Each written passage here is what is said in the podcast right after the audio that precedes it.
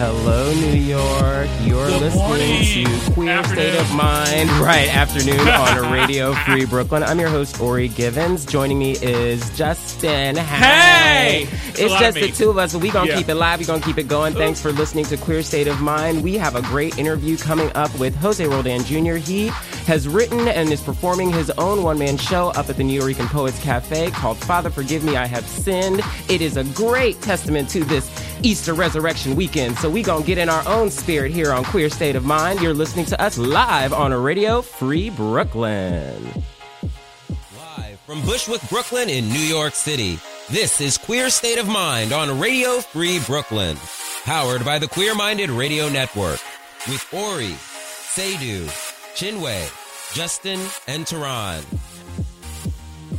Join the conversation and tell us how you feel on Twitter at QSOMNYC, on Facebook at facebook.com slash queer state of mind, or send us a text or voice message to 917-472-1224 using the keyword QSOM. That's 917-472-1224, keyword QSOM. Now it's time to get into a queer state of mind with this week's Brunch Tea segment, live only on Radio Free Brooklyn. Yes, yes, get it, get it, go, go, Really? get it, get it. Don't stop. Uh, get it, get uh, it. Make that pussy uh, doo brown. ah! uh, uh, uh. See, if y'all was up in the studio right now, we are just getting our lives together, In the getting a chair. little twerk, getting a little dance going on. How you doing, girl? Hey, darling, how are you? Good. It's good to see you, honey. Yes, it should be. I know, right? I'm so happy to be on time for this week's show. Yes. Yes, I navigated the buses properly today Okay, that- and got off at the appropriate in New. York City. Yes, I know. I'm Especially in a learning. borough you don't know. Right. You know, Brooklyn has a wide, you know, network of buses that I'm just trying to master right At now. At least it's not Queens Oof. because you got that. You know. It's, well, you can get on a bus in Queens and then you just don't know where you are. You don't know how to get back, and there's And only one bus. It's, it's so huge. big. Oh my gosh! So Seydu is out today. She's singing somewhere. Where's she singing in at? Philadelphia. She's Philadelphia, sing, she's singing yes. for the Lord. Hopefully, listening to us and tweeting about the show. You can also tweet us at QSOMNYC. We be checking Twitter during the show. She's singing for Jesus. Yes. And not, and not Jesus on this the corner. this resurrection weekend. It is? He he is rising tomorrow. He risen tomorrow. What's going on? I don't know. on the third day. on the third day. Well, you know, technically, he already done rose in, Well, in I- Asia, you know, right, it's you tomorrow. know, tomorrow, you know, for tomorrow, tomorrow, tomorrow. That always some with me because it's like he does the same things at the same time all around the world, and it's like that's not possible. Like I It's don't like Santa understand. Claus. It's like, right? how, are you, how are you delivering all these gifts? I know, I know, and they used, you know, when you was a little kid, I think they still do it. You can watch him on the radar. With the NORAD? Yeah, the NORAD. It's like, nah, Santa ain't doing all that. And why is he delivering presents in places where they don't got Christianity? Like they don't celebrate Christmas. So I guess everybody should get some Really? presents. You like know? a like a Hallmark movie The town without Christmas? Ooh, maybe. So lots of places without Christmas. Right. Lots of them. There's So. Christmas in your heart wherever you Oh go. my gosh. So, what has been going on this week? Like, there has been a lot. And um, I guess the first thing we want to start out with this interview that basically shut down all the queens. Like, RuPaul did an interview with Vulture. Um, you know, RuPaul's Drag Race just hit its hundredth episode, and RuPaul also has a new game show launching. Gay for pay. Gay for pay, which I am all about. It is not just straight people who do porn. That's what I No, thought. no, first. but and I would have been interested in it You if it had been that too. But was- I'm like, hey, yeah, know, I can tell. But it's like a kind of like a variety correctly. show. Yeah, like a um. It reminds me Of of Match Game? Match Game. Yeah, it's like they took Match Game and they actually really did it. Well, here's the thing. Okay, so 'Cause Match that's an game, old Match game. game was just one of the best things to ever come on television. Oh, my Like, It just is. When we were in college, we used to get real high and watch marathons of this on the Game Show Network. And when I tell you, It's so funny, like the actual old episodes of Yes. Match Game, because and it, like I They're remember, shady as fuck. yes, and didn't wasn't that the one that um Okay, so here's the Betty. White did or no, Maddie White did all of them. She did, yeah. That, that was her job. She was a professional game show person. oh, Um, yes, But for those who don't know, Match Game was just like the highest rated show. If you took like Friends and Roots and Scan and all of Thursday night Mm-hmm. and multiplied it by 10 and then dipped that in chocolate, you would get like the highest rated show. That's what Match Game was. And Match Game gave birth to Family Feud. oh Because yeah. Richard Dawson was on there, and toward the end, you could tell how much he just hated being on the show, and he was just rude. Mm-hmm. And the bonus round pretty much is the exact same concept as all of Family Feud. Okay. So- well, that makes sense. Yeah. That makes sense. Well, I'm really excited for the show because I just like a good game show. But in this interview, you know that Rue is not without controversy, Well, um, to say the least. So this interview that came in on Vulture, basically talking to some of the big critiques that people have had about RuPaul's Drag Race, about drag in general. And, you know, RuPaul at that point in his life, that there are no more fucks to give. Well, hey, I love the fact that you know RuPaul every now and then have to remind bitch that she's still black, and that she and the way she goes to snatch this girl's wigs. It's like, amazing. Right? It's, it's like, bitch, don't come for me. Like, really, if you were smart, stay across the street because this side is not sunny. no, and no, and then nobody sends. She's not sending for NC She's not. Say, bitch, Red Rover, bitch, stay your ass home. But what's happening, and I'm trying to pull up this article, but the internet is failing me right now on live radio. But she basically said, like, language police are a problem. You know, Yeah. talking about the controversy with um, she-mail and how a lot of people thought that that was offensive, and the network decided to change it. And RuPaul was very clear in saying, I didn't want it changed. They But, changed it. But she said, you know, there are some battles you need don't need you to need- fight. don't need to fight, right? I'm fine. Sure.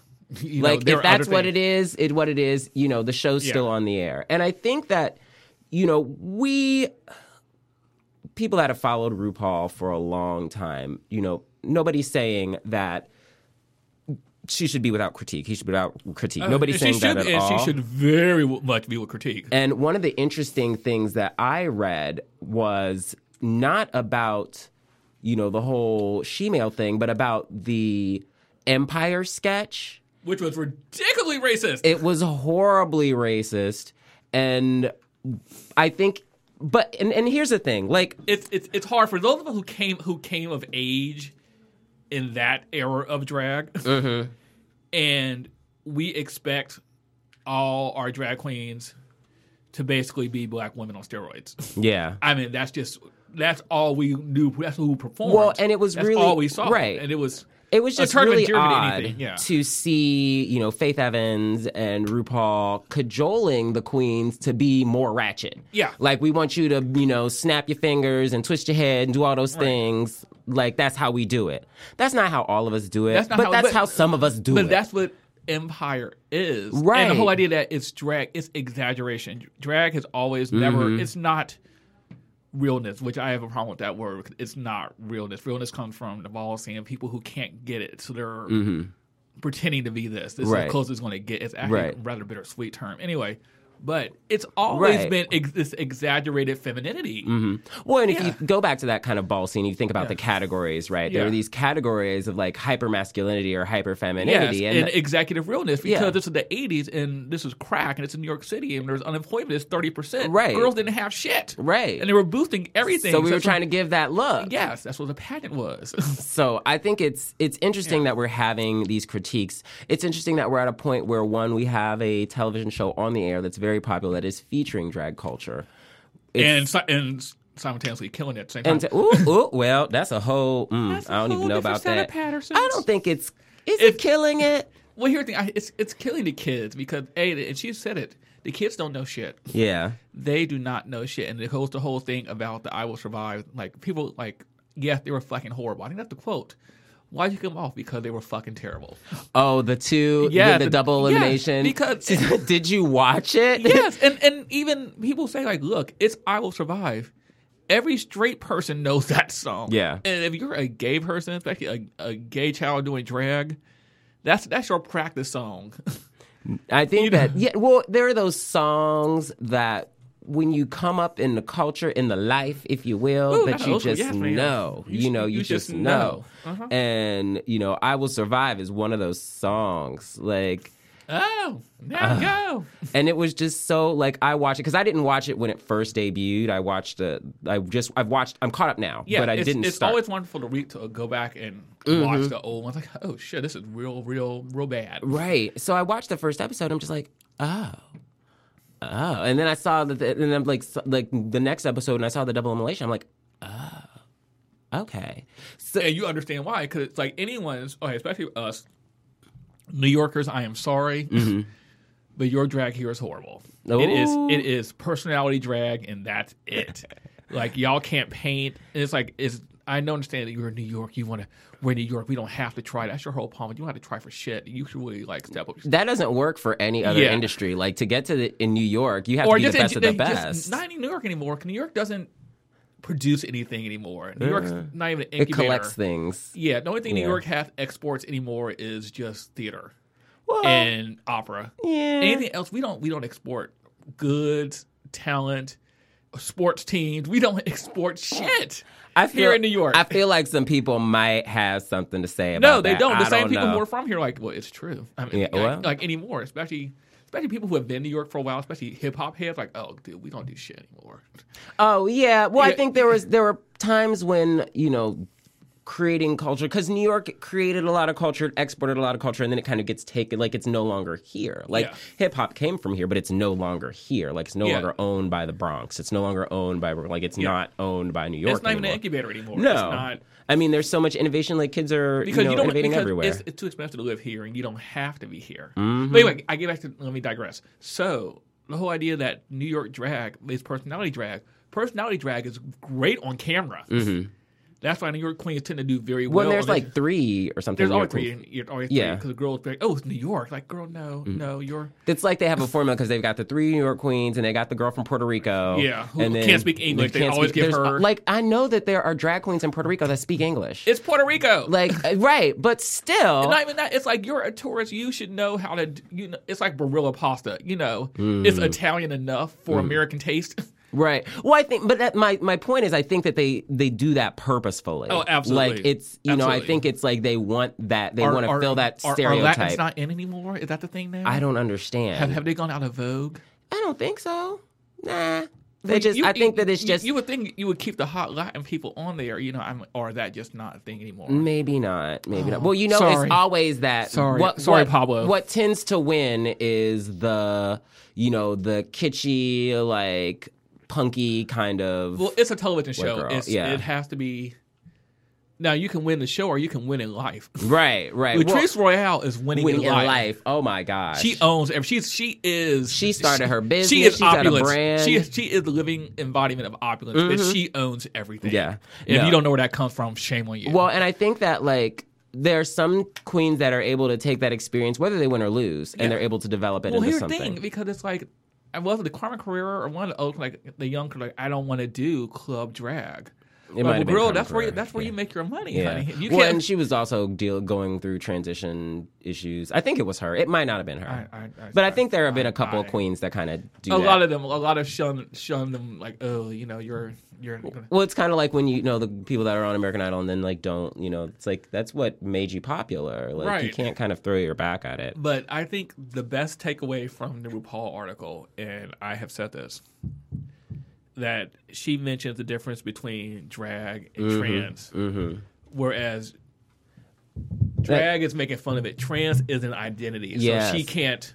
Well, there are two And, sides of it, uh, the same coin. It's like I think the quote was that trans is people trying to live an identity. They're Yeah. serious about They're an serious identity. about it, yeah. And drag, Drag makes is fun of like it. yes, mocking it. Yes, mocking it's satire. Mhm. And I think there's a Or place. Sadhu calls. I mean, she Sadhu. Sadhu always said to you're clowns. Yes. That's what you are. You're you're. Well, and there's always a place for satire as long as it's not, you know, demonizing or devaluing Yeah, people. It's 3 a.m. on Fox News. Oh goodness. we'll be right back right here on Queer State of Mind.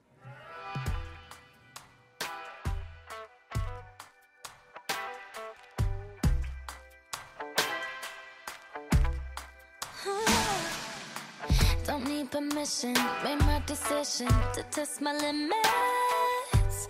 Cause it's my business, God is my witness. Stop what I finished. Don't need no holder, taking control of this kind of moment. I'm locked and loaded, completely focused. My mind is open. All that you got,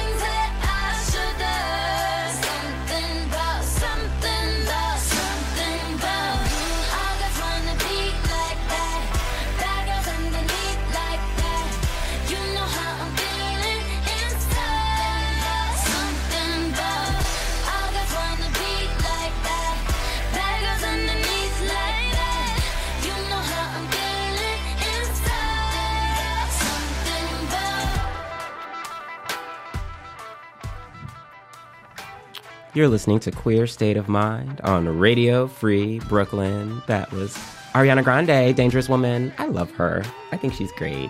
So, coming up, we're going to listen to an interview from Jose Roldan Jr. He's performing a one man play uh, at the Nuyorican Poets Cafe called Father Forgive Me, I Have Sinned. But before we get to that, uh, The Passion. Oh my goodness. Yes. okay. You know. So the passion. okay, so Ori, and you know, Ori is also from Ohio, as he's sitting here with his Ohio State sweater on. O-H-I-O. Yes, Yes. man. um, I know it says Pavlovian response when you get people from Ohio. Mm-hmm. Um, if you have been, or if you're familiar with anything contemporary Christian, with the reflective yet grand orchestrations, Mm-hmm. um, it was it was the best Crossroads production ever, and it might it needs to be licensed because it's just that bad. Okay, so funny thing you say that because what I didn't know about the passion, it's actually like a global, like syndicated thing. Right? Yes, it so is. This is not like the passion this that is we not- saw. this is not is a not Tyler the first Perry time. production. No, it Don't actually be started in the Netherlands. Yeah. and then it went The to Dutch. the UK, um, and it's performed in various different Yeah. parts of, and, and they not make like it this and not like an old school passion play like the ones you get in like Germany or something, which was phenomenal. Right? No, No, they're it- not. They're not this- beating this- people with the the rods and stuff like Yeah. that. This is like is it in the Philippines? They it's a actually nail themselves to the cross. They do. They nail and they'll walk through the streets beating themselves with briars. It's it's Uh-huh. Speaking of which, have yeah. you, uh, you know, you should listen to your annual um, Sandi Patty to listen to Via Dolorosa. You know, it's that time of year. On the Via Dolorosa. But okay, so the passion. If you didn't get to experience it, they took. and it is an experience. it is an experience. They took um, contemporary, Contemporary. music, pop music, contemporary in parentheses. Yes. because it's not. and they, yeah, because some of it, you know, it's it's from this decade. Some of it? some of it, I think. maybe. Anyway, so it's songs that you should know, maybe, possibly, and they reform them to kind of tell the story of you know the, The last resurrection, the last moments of Jesus, and they you you know. Uh, Trisha Underwood or Trisha, Trisha Yearwood, Yearwood. sorry, okay. was Look, the let's not, Mary. Let's not speak ill of Trisha, Trisha Yearwood. Okay, you know. no, I love her. right, like making that. You know, those country girls. They like She sang. She sang. Too. Except the one song she's supposed to have just gone all out ratchet with did not. Ooh. For you never walk alone. And Okay. she did. And I'm like, God, this is the song you're supposed to do this with. And I saw um, the one performance that I did see completely through was Chris Daughtry, who was Judas. Who I okay, I enjoy Angsty Judas. yeah, he was. I mean, Wake me up inside. yeah, save me. Oh, I love that song. I do it's one of my favorite songs. And here's the thing, okay, because I also love Jesus Christ Superstar. It's one Mm-hmm. of my favorite things. Just it's it's it's it, it's not one of my favorite musicals. It is my favorite favorite musicals, and yeah, I mean, I would have been okay with just that or live version Yeah. of Jesus Christ Superstar, but I think the most boring part of it for me was Is- Tyler Perry. Yeah, Honestly, yeah. it's like I don't need you or or whoever was the the lady on the street, she Oh, was yeah. annoying as fuck. Yeah, I mean, people, they're, they're carrying the multi the lit up cross. Oh yeah, the reporter, the Fox News reporter that was like asking like she's a journalist, Ish. but she's asking these questions that are just no journalist would ask Because it was- because it's a you know it's already been set up. right right right. know. It was just supposed to be you know it was supposed to have that look, but it was Seal- very Seal cringeworthy. singing "We Don't Need Another Hero." Oh, I didn't miss that. I'm gonna have to go back and watch Yolanda that. one. Adams singing "When Love Takes Over."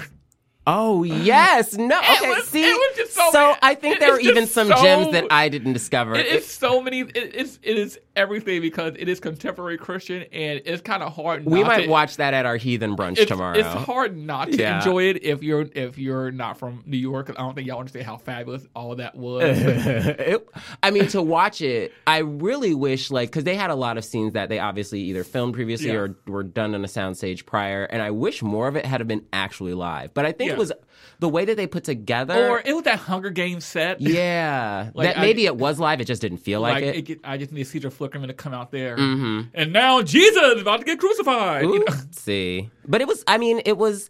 It was so bad. It was like okay, and, it and was and good. passing for white Latin weird. Jesus. like, oh, white saviors, and my friend kept saying white saviors he matter. looks so like I. That was one thing. and I nothing, and that, and bless your heart, you know, if you are a white Latino, you know that is your struggle. I don't Yeah. know it. However, now, who is was Prince Royce playing Jesus or was he playing somebody else? was he playing Jesus? I think he was, think he was playing Jesus. He might have been playing Jesus. Yeah. I do love me some Prince Royce. Who is who? I mean, he sang. He- They- no, now he they all sang. They all sang. I will give them that. Mm-hmm. I will, there was not a bad note the people in the choir. Some of them were a little a faulty. little. But no, no, Prince Royce is a major star, and he's very well known in New York. He's a Dominican singer, um, very, very popular. He, Oh, he, he'd better than that Romeo Santos. I'll tell you that. yeah, no. That- oh God, that bitch sing that bitch voice. Yeah, I said it. He has a bitch voice. Well, on that note, uh, we want to give you a little bit of this interview with Jose Roldan Jr. He is performing tonight is his last night performing his one man show, Father Forgive Me for I Have Sinned, talking about his experiences growing up in the South Bronx, coming to terms with sexuality and family and all of those things. So here's that interview. You're listening to Queer State of Mind. Jose, thanks so much for joining us on Queer State of Mind. Well, thank you so much for having me. It's awesome. So, first of all, let's get a little bit to know about you, who you are. I know you're an actor, you've written and pr- produced this show. Tell us a little bit about who you are, Jose. Well, I'm originally from New York City, the South Bronx, and um, I, I am an actor. I started out acting at a very early age. I want to say back in elementary school, and uh, I actually remember my first audition, which is crazy. Um, but uh, I soon went on to Lehman College to study acting, and I did that for a little while, and eventually found myself in Los Angeles, where it's where I really started taking acting seriously and auditioning and learning the craft of acting and the business of acting, and eventually came back to New York to pursue and work on my one man show. Awesome. And that show is going on right now. Tonight's the last performance um, in this round. Tell us about Father Forgive Me for I Have Sinned. It's kind of a, you know, it invokes a lot with the title, um, with the religion, and this is Easter weekend. So tell us a little bit about this show. Kind of how did you come to write it? Where does the inspiration come from? Well, what's so interesting about the show is that it definitely, um, it definitely was all in serendipity at the end of the day. I I was graduating from my undergrad with um, a BA in theater and sociology, and I had already walked down the aisle, and I received a letter from the audit department. I want to say about maybe two to three weeks after commencement, stating that I did not complete my degree. Believe it or not, can you understand Oh, how no. horrified I was to receive that letter? Right. Um, apparently, there was one elective that I did not take, which Oh, I also wow. found to be yeah, I found it to be extremely ridiculous because I was a transfer student in New College, and I transferred about 28 elective credits that they could not use for anything else. So. I mean, I graduated. I graduated with I think I think you need 120 to graduate. I literally grad. I walked down the aisle with like 165 credits. It was the most ridiculous thing in the world. So I couldn't understand why they wanted me to come back. But anyway, I did it. I um, went back and I decided to take a course that was entitled uh, Solo Performance Workshop. And I had no idea what this class would entail. I thought it was some sort of comedy class. And I was so afraid because even though I love to make people laugh, I definitely don't consider myself like a comedian. You know what I mean? That's a different world altogether from what I do. Um, but what was awesome about it is that the, the class was about writing a solo show and writing a, a piece about your life. And at that present time, I was going through so much with a, um, a recent divorce and uh, dealing with um, a lot of insecurities within myself. So I just started to write from that place. And by the end of the course, I had a 45 minute piece that I was required to do as my final assignment. And actually, that was the birth of the show. And from then, the show's pretty much had a life on its own. So it's, it's pretty awesome to look back and think about where it's come from. That's interesting to think that it came from kind of an assignment um, and it's developed now to this to this show. What are some of the themes that you see when you look at the show? What are some of those things that people might resonate with when they come to to watch? What's What's awesome about the show is that, of course, it deals um, heavily with you know um, a lesbian gay uh, theme, as, as far as um, this this young man who grew up in the South Bronx to Latino parents learning to accept himself and finally realizing that he's gay and it's okay to be gay but throughout the course of the entire show, you start to realize that there's other issues that arise as well. And self esteem is a huge one, um, acceptance, uh, relationships with parents, you know what I mean? And dealing with having to, to talk to your parents about issues that are just very, very touchy and stuff that we see as, as children growing up, but we're not allowed to talk about it because, you know, I mean, my family, they they were the type of family that would tell you, you know, you're too you're too young to have this discussion. You know, mind your business. But yet it's in my face, and I have all these questions, and I can't really talk to them about what I'm seeing at the end of the day. So all those issues come up, and the greatest thing for me in the world was one day I was I performed the show. We had debuted off Broadway here in New York, and there was this woman who came up to me from the middle of the country somewhere. She nowhere near um, the New York City, the South Bronx, and I you would have never have thought that she would be able to relate to anything to my show. And she came up to me with te- tears in her eyes, and she said to me, she said, "You know, Jose, I'm not gay, I'm not lesbian."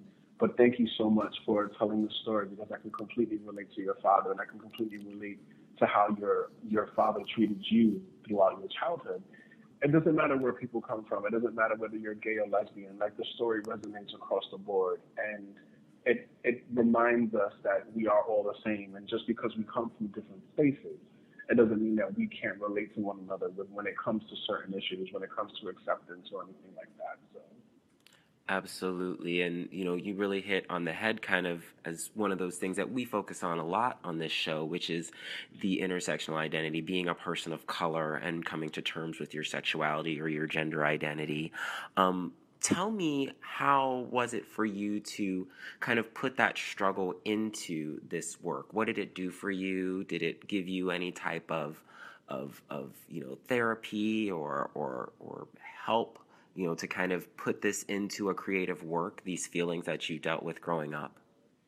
No, absolutely. I mean, the writing process alone was cathartic for me, and it, it allowed me to kind of work through certain issues that I was going through at the time. Um, as I mentioned, when I wrote the piece, I was coming out of, of a divorce, and I was married to a woman. Um, and the reason I was married to a woman was because I believed that in order for me to be right before God, I had to marry a woman in order to be completely delivered from my sexual sins, so to speak. You know what I mean? Um, so I, I realized much later on that that was definitely something that was not right, and it wasn't something that um, I needed to do in order to, for God to love me or for God to accept me. And it wasn't until I started writing the piece that I realized that I am, you know, wonderfully and beautifully made, and it doesn't matter what uh, I am, that God still loves me regardless. And that was just some of the things that I was going through as I was writing this piece, um, which is why I guess the title kind of leads people to believe that there's some sort of religious aspect to it. I mean, there there is, believe it or not, there are some pieces that I have written um, in in regards to uh, my faith and um, in Christianity because I've gone through, you know, this whole feeling of not wanting to to continue in faith because I thought that at the end of the day, you know, God doesn't love me, so why why should I even bother? Um, but unfortunately, because of the nature of the piece and because the time constraints that we have in particular venues, we're not allowed to kind of go over a certain mark. So we've kind of left some of those pieces out, but we're looking for, um, a, a, I guess, a permanent home one day so we could put on a full 90 minute show where, where all those aspects would actually be included. But writing it was definitely therapeutic, and even performing it to this day, I've done it hundreds of times by now, and every time I get up there, it's a brand new experience and brand new discoveries of how I feel and what I'm feeling and what people are getting out of the community. You were just listening to an interview with Jose Roldan Jr. He's starring in his own one man show up and lower or Upper East Side called Father Forgive Me for I Have Sinned at the New Nuyorican Poets Cafe. You're going to hear more from that interview after the break. But I think it was really interesting, you know, talking about, I always like talking to people about their creative processes and how, you know, things in their lives affect them. And you know, a lot of people in our community, a lot of queer people of color don't necessarily, you know, I was lucky to come out very early, Right. you know, in high school or before high school. Like I was, I was gay long ago. But, you know, some people, you know, go through that process of discovery and it takes a long time and they may, you know, Well, try to live the It's life. not just that; it's self acceptance. hmm You know, some of that discovery, for better or worse. I know we talked about this last week. Like, oh, you had sex with a guy. You Mm-hmm. know, you're gay. But it's that whole process of self discovery. Right.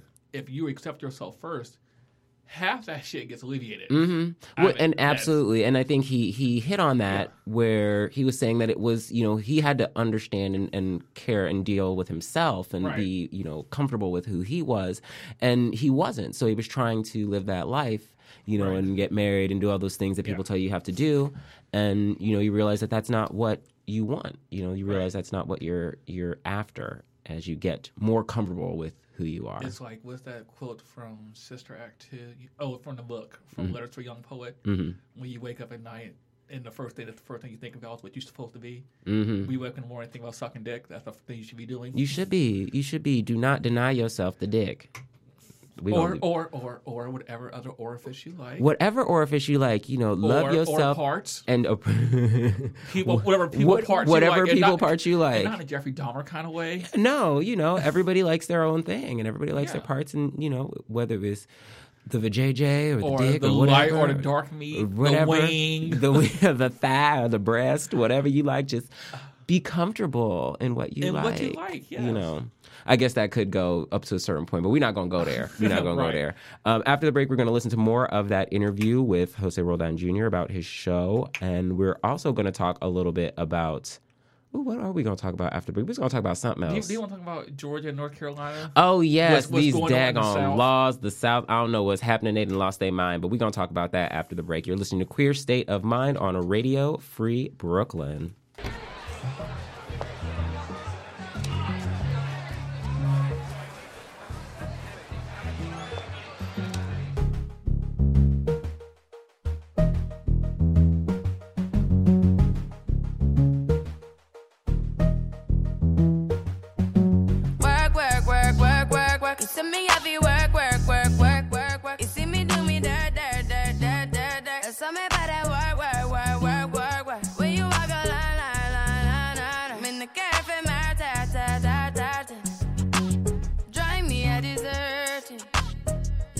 Have you lurking. You make a like, now you don't like it. You know I dealt with you the nicest. Nobody touched me in the righteous. Nobody text me in a crisis. I believed all of your dreams are duration. You took my heart, all my keys, and my patience. You took my heart, I must leave a decoration. You mistaken my love, I brought for you for foundation. All that I wanted from you was to give me something that I never had, something that you never something that you never been. Mm, But why you gotta act like nothing's wrong? Just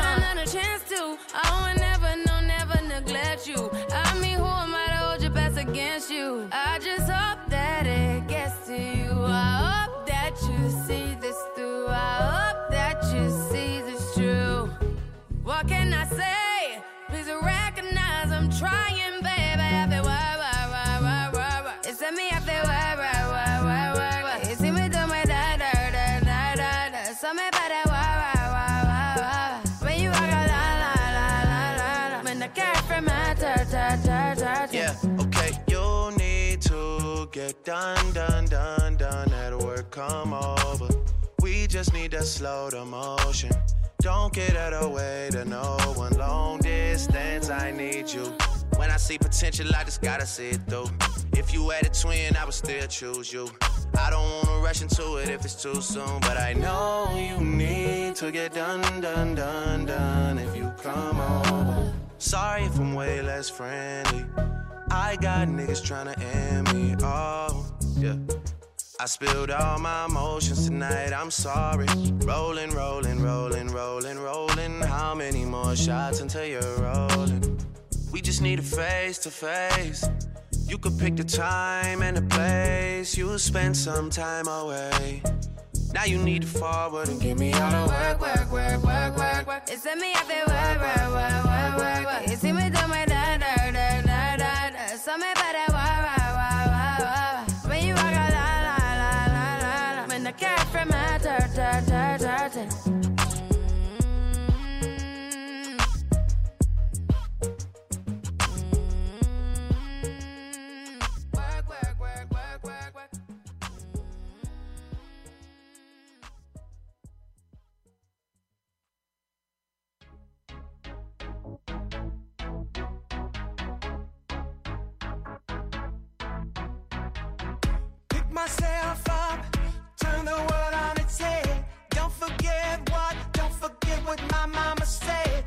People talking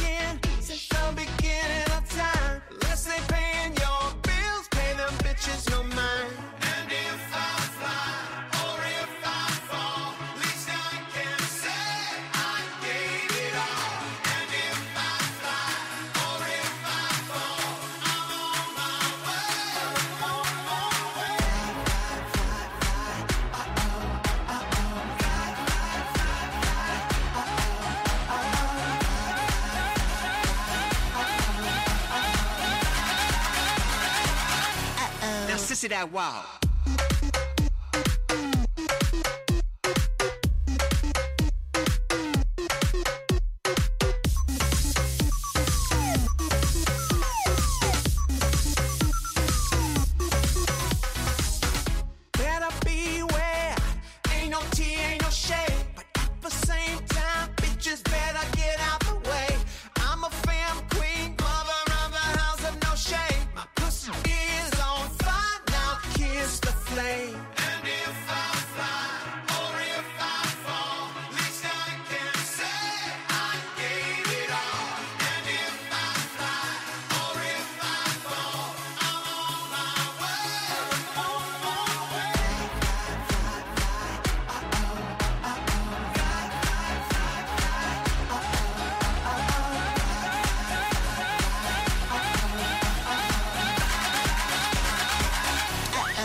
That wow.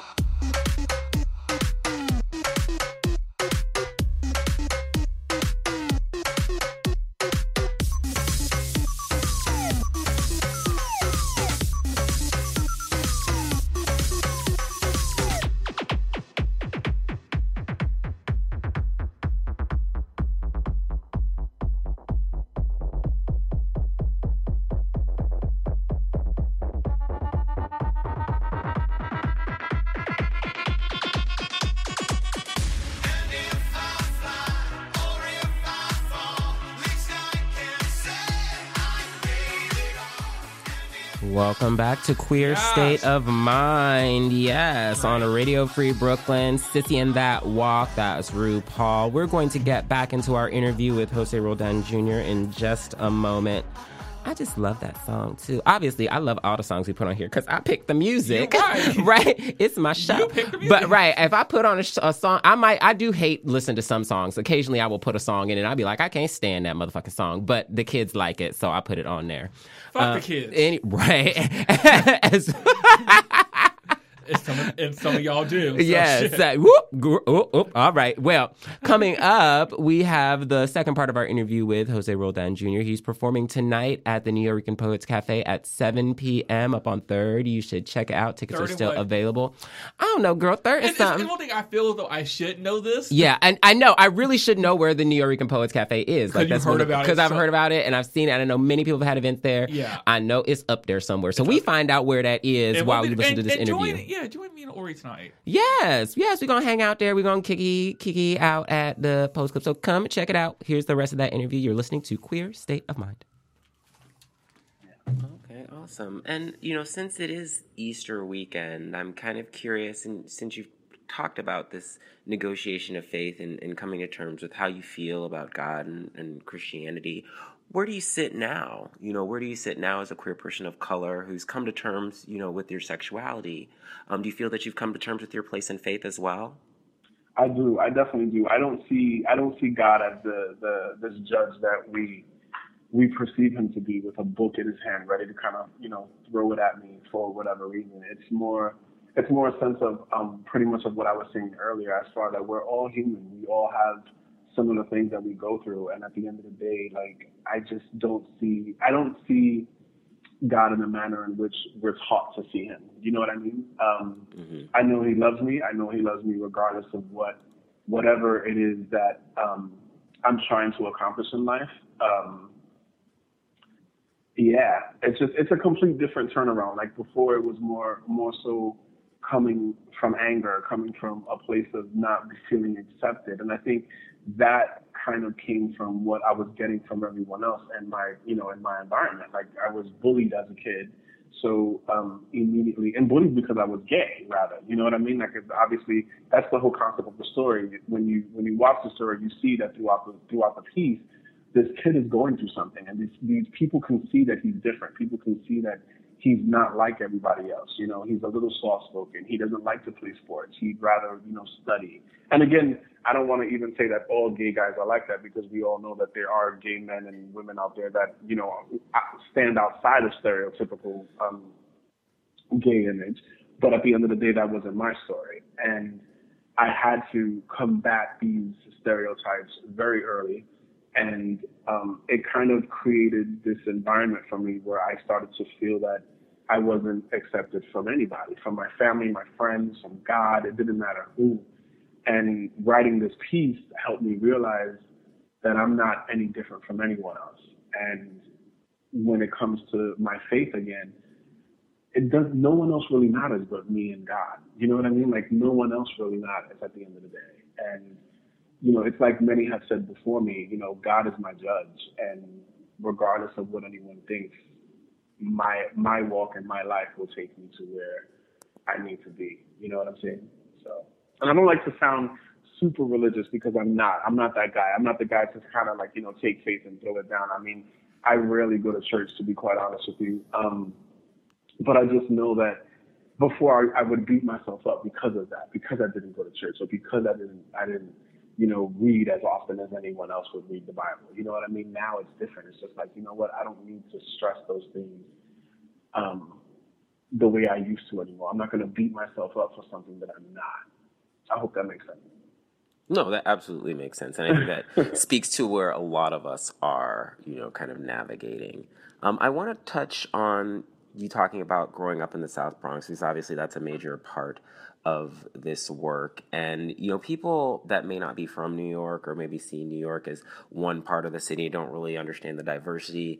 You know, everybody has this notion that everywhere in New York is so open and diverse and like you can be gay and you can be out everywhere. And definitely the city is much more open than many but there are still parts of the city that may not be as open as others and definitely in the past when you know you were growing up um, it was hard to be out um, to be open about being gay. Can you talk a little bit about that experience um, you know growing up and being gay in a place like south bronx where you know masculinity is probably one of the most important traits for men No, absolutely. I mean, now it's it's a completely different story. I mean, there's Yeah, it's areas- so bro now. Yeah, yeah. I mean, everybody wants to be gay now, right? It's like the cool thing to be gay now. Um, right. but it definitely wasn't the case um, back then. And I mean, I remember, I remember being so afraid. And what's funny is that I, I even when I think about that time, um, we're talking about like maybe late '80s, early '90s. Um, oh my God, did I just age myself? Uh, but um, we won't tell nobody when- except everybody. um, when we talk about the late '80s, early '90s, you know, I think about uh, you know all of the you know the, the rap culture, the pop culture that was going on back in those days, and, and thinking about you know not even knowing who I was. To be quite honest with you, like I knew at the end of the day I was attracted to boys, but I wasn't. I, I wasn't allowed to talk about it. I wasn't allowed to even talk to my parents about it because it was just such uh, um, such a um, what's the word I'm looking for? I want to say such um, a negative thing to, to to even think. Like it wasn't even acceptable. And of course, I was the only boy, right? So God forbid he I, I turned out gay. You know what I mean? right. Um, but what I do remember is I do remember seeing other um, what I what I call now pioneers within the um, the gay community who were very open about their sexuality and honestly did not care. I mean, they were picked on, they were made fun of just like I was, but they were also very strong men who defended themselves in the streets um, and they lived in the buildings that I lived in. You know, they lived in the projects, they lived across the street, they interacted with everybody, and they were not afraid. But I, I mean, again, I was so young. I interpreted that as, you know, oh my God, I could never be that person. I could never be as strong as this person. Um, now I look back at it and I thank God for those individuals because they gave a little bit of hope that it's just like, you know what, no, we, you know, we are who we are and we shouldn't be afraid of who we are for anything. But, um, it wasn't as easy as it is now. Like I walk down the streets now because my parents still live in the same neighborhood, and I walk down there now and I can see guys holding hands and you know wearing the backward fitted caps and and playing basketball, and I'm just like, this is a completely different world from when I grew up. But it's also awesome and liberating because it's just like you know we've come a long way, a, a long way. So Absolutely. No, I think it says a lot that the way that people can express their sexuality doesn't necessarily conflict in the same way that it used to with people, you know, Right. expressing their own personal identity.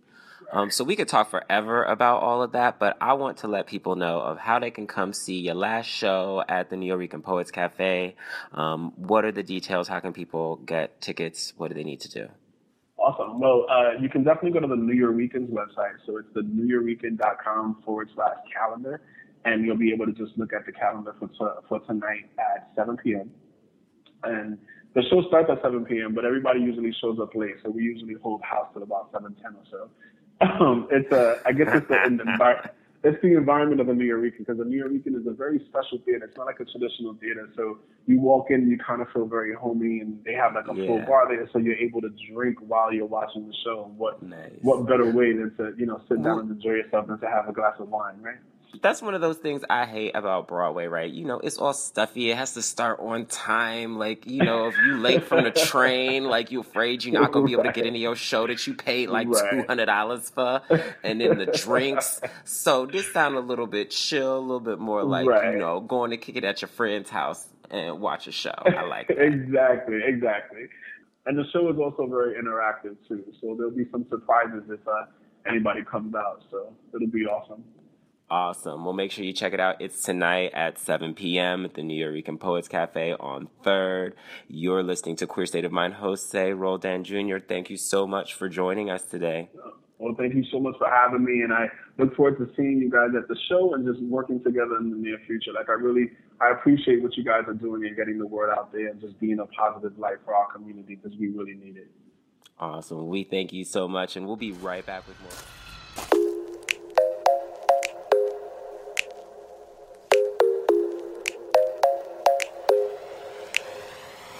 About nothing.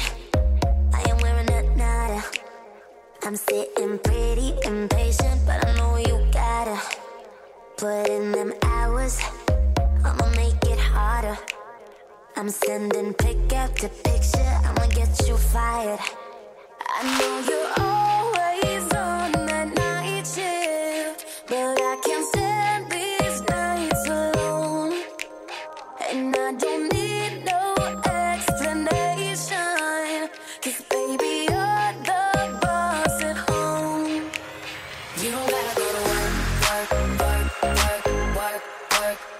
But you gotta put in work, work, work, work, work, work, work. You don't gotta go to work, work, work, work, work, work, work. Let my body do the work, work, work, work, work, work, work. We can work tomorrow. Oh, oh. We can work tomorrow. Oh, oh. Let's put it in motion. I'ma give you a promotion. I'll make it feel like a vacate, turn the bed into an ocean. We don't need nobody, I just need your body. Nothing but sheets in between us, ain't no getting off early.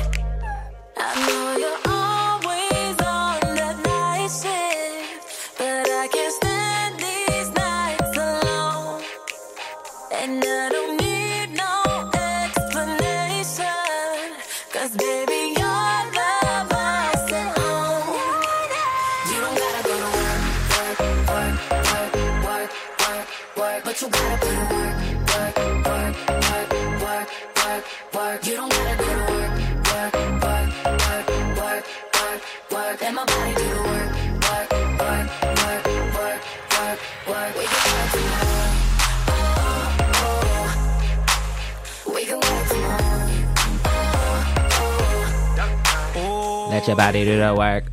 work, Okay. work, work, work, So work. at I was afraid at first because I was getting my life over here in my seat, you know, doing, you know, the ass shaking and looking, turning around, Right. Yeah, you ass. know, Like, you yeah. got the right. Like, When you sitting in the chair, like, am I popping it right? Yes, Yeah, yes, yeah. I, I am. so I thought it was that Rihanna girl at first, and I got really afraid because you know I don't do her. Well, we had played that earlier in the show. That's probably why we did. We played that earlier up. Okay, so. yeah, I missed it. Yeah, yeah, I, no. I, I tuned her out.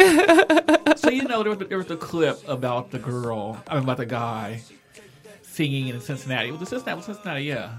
I don't know. Um, got on stage and sang her song better than she does. Oh yeah, and then she was just like, Ah, well, here's my deal. I am shocked. Okay, shocked that people would pay cash money, American dollars. You know, "Where I- is I'm like- that motherfucking bell?" I, I, under- I understand you're gonna pay with camel cash or some shit like that. you can use your prints, Right, you know. use your Kroger prints, Right, your Kroger points. Right, yeah.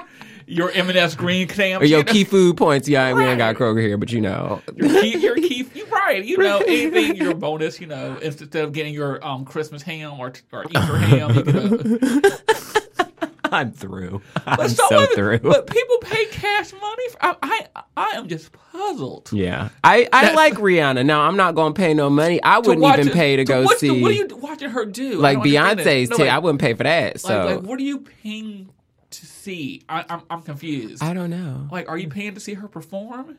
I, I, I, I, I, I just, it, I, it, I can, I You just cannot- can't even. I You can't- literally I can't even. Put this in my head, like I cannot formulate a thought to understand what you're paying for. I well, um, I don't know. I I don't know. Then again, people say the same thing about us. Like you're paying all this money for a studio, so yeah, Right? You know, like, it is. yeah. It is. people spending money on dumb shit. Yes, I said y'all spend money on dumb shit for seeing her in concert. Dumb Boom. shit. So it's been an interesting week in politics. condoms. Oh, she did not just pull. She pulled out a New York City condom right out of her pocket. You Well, know, you know, I don't know what I'm doing. Got to be prepared. No, I don't know what I'm good. doing Prepare. after the show. Um, right. It's Brooklyn. Want to be prepared. Want to be protected. Safe Right. sex is the best sex. Anyway, so apparently, speaking of sex, Ted Cruz. Okay. This is- this is- I don't want to spend too much time on this okay. except to laugh. This is all the life because as much as Donald Trump is Donald Trump, but he's been playing a different game this whole fucking time, and people are just now catching up to it. Mm-hmm. He is the Jessica Simpson of the um. Right. Because he's Like- like, oh, y'all to underestimate me? But guess what? I've been I'm doing playing a different game. Right. Like bitch, I'm not even playing checkers. I'm playing Parcheesi. Right. And winning. Backgammon. And You winning. know. right. Y'all there playing, you know, tiddlywinks and shit. Ooh, yes. So poor Ted Cruz. So it's saying that you know his wife Heidi and you know mental illness, especially as us black people, we have to have a whole session, a Mm-hmm. show on this about black people mental illness. Because you know Heidi had that incident back in the day, and Right. bless her heart, you know mental illness is not nothing to laugh at. And then they're saying, oh well, she's ugly, and next to Melania Trump. Now, to be fair, most people are. right. Melania is a model. Yeah, she's- like she's- she's, she- gorgeous. she's she was selected from wherever she came from Right. in I- Eastern Europe because she was fine. I mean, and she's smart as hell too. She's, Yeah. she's not a dumb bitch. no, not at all. You know, it's one thing where it's like when you put her on the international stage, like you have with um, Michelle Obama to get girls together, like, hi, yeah, this is what we produce. Um, well, however, the shade is the shade, the shade, the shade about breaking in the Enquirer that Ted Cruz had been fucking these five women, Mm-hmm. especially the crazy bitch that's from um, Katrina oh, from the Donald Trump campaign. from Donald Trump campaign. The one who's like, you know, she's a cult member. Like, hi. Mm-hmm. The dumb bitch. Allegedly, you know who's it's not Donald Trump that gave that provided them that information. They're saying that they heard this from the Rubio campaign. Mm. Of course it was. No. And and and it's funny because that just freaking comes right out of Scandal. Like it's just Yeah. right. If you watch Scandal this week, like there's pretty much a storyline that is exactly that. It's like, it's it's not the Trump campaign. It's not the ones you think it is. No. It's, it's girls who still got a grudge. I, yes. I appreciate holding a vendetta against a bitch. I, you know, and if anybody would, like, Right. he just looked mad. you know, who am I? Two four six zero one. Right. All right. Before we go, we want to give a little bit of time. There were there's some political issues that are happening with some of the laws in North Carolina and Georgia, and kind of give a summary. There was a law that is being considered in Georgia Right. that could in what people are saying it's one of those touted as a, re- a religious liberty bill but Like it- Indiana. like Indiana but essentially what people are saying is it could prevent uh, or it could allow for churches, religious organizations to Everybody. expressly ban or prohibit service to LGBT people based on whatever reasons, Yeah. their religious freedom. And in North Carolina, they just Did it wholesale. They said, yes, they just passed a bill um, this past week that basically overturns local ordinances Yeah. protecting the rights of LGBT people. see states' rights, kids. So I'm going to leave you with this note. Um, this presidential election is very important. You know, it's very important that we get out and vote and we select the next leader of our country. But in my opinion, it's what's going on in these states, States that is most important. So here in New York, we're we're kind of lucky, but in other parts of the country, Yes. their legislators are passing laws that are infringing upon the rights of LGBT people. It's not just about marriage equality anymore. There are people It's that everywhere. can't live their full lives because of these laws. So hopefully we're all getting out there to vote. Um, Um, if we can, I'm in this weird limbo with moving and everything. So I Oh, think yeah. Oh, are you- it's yeah, Actually, it might work to your advantage if you can still vote in Ohio. yeah, yeah, because I can't. Yeah, so it's and I I opted out of the primary, but for the general election, I think it's really important for us to look at who's running for the local elections, Yes. who's The running down- for Congress, down down, ballot- the ticket. Yeah, down ballot. Make sure you vote. because those are the people that are going to be making these laws. Those are the people that are going to be in charge of setting the agendas in these states, and we your need state, to get your state assemblies. That's where you pay attention to. Republicans have done this well. absolutely. They learned their lesson in 2010. That's where they put all the money. It was not in the elect, not in the national elections. and, and that's where that's where we need to go. We're going to be um, kicking up our political coverage coming up in the next week uh, with our new podcast, Queer Minded America. That's going to be launching in April. We're going to have a interview with the Victory Fund to kind of iron out some of these election issues, talk about what some of these races mean, and get some understanding. Because I know I cover politics and I'm confused, so we're going to try to figure out some of these and, and get you some information to help you make informed decisions over the next couple of months as we get ready for the general election. That's about all we have for this edition of Queer State of Mind. Everyone, I'm glad it went so well. I know. We miss you, Sadie. You got to come back, get on here. But we will be back next Yes. week uh, with more Queer State of Mind. Thanks for listening, everyone. Have a great evening, afternoon, Saturday, brunch time. Brunch time. Bye. Queer State of Mind is produced by the Queer Minded Radio Network, a queer people of color focused radio community. Thank you for listening. Find out more.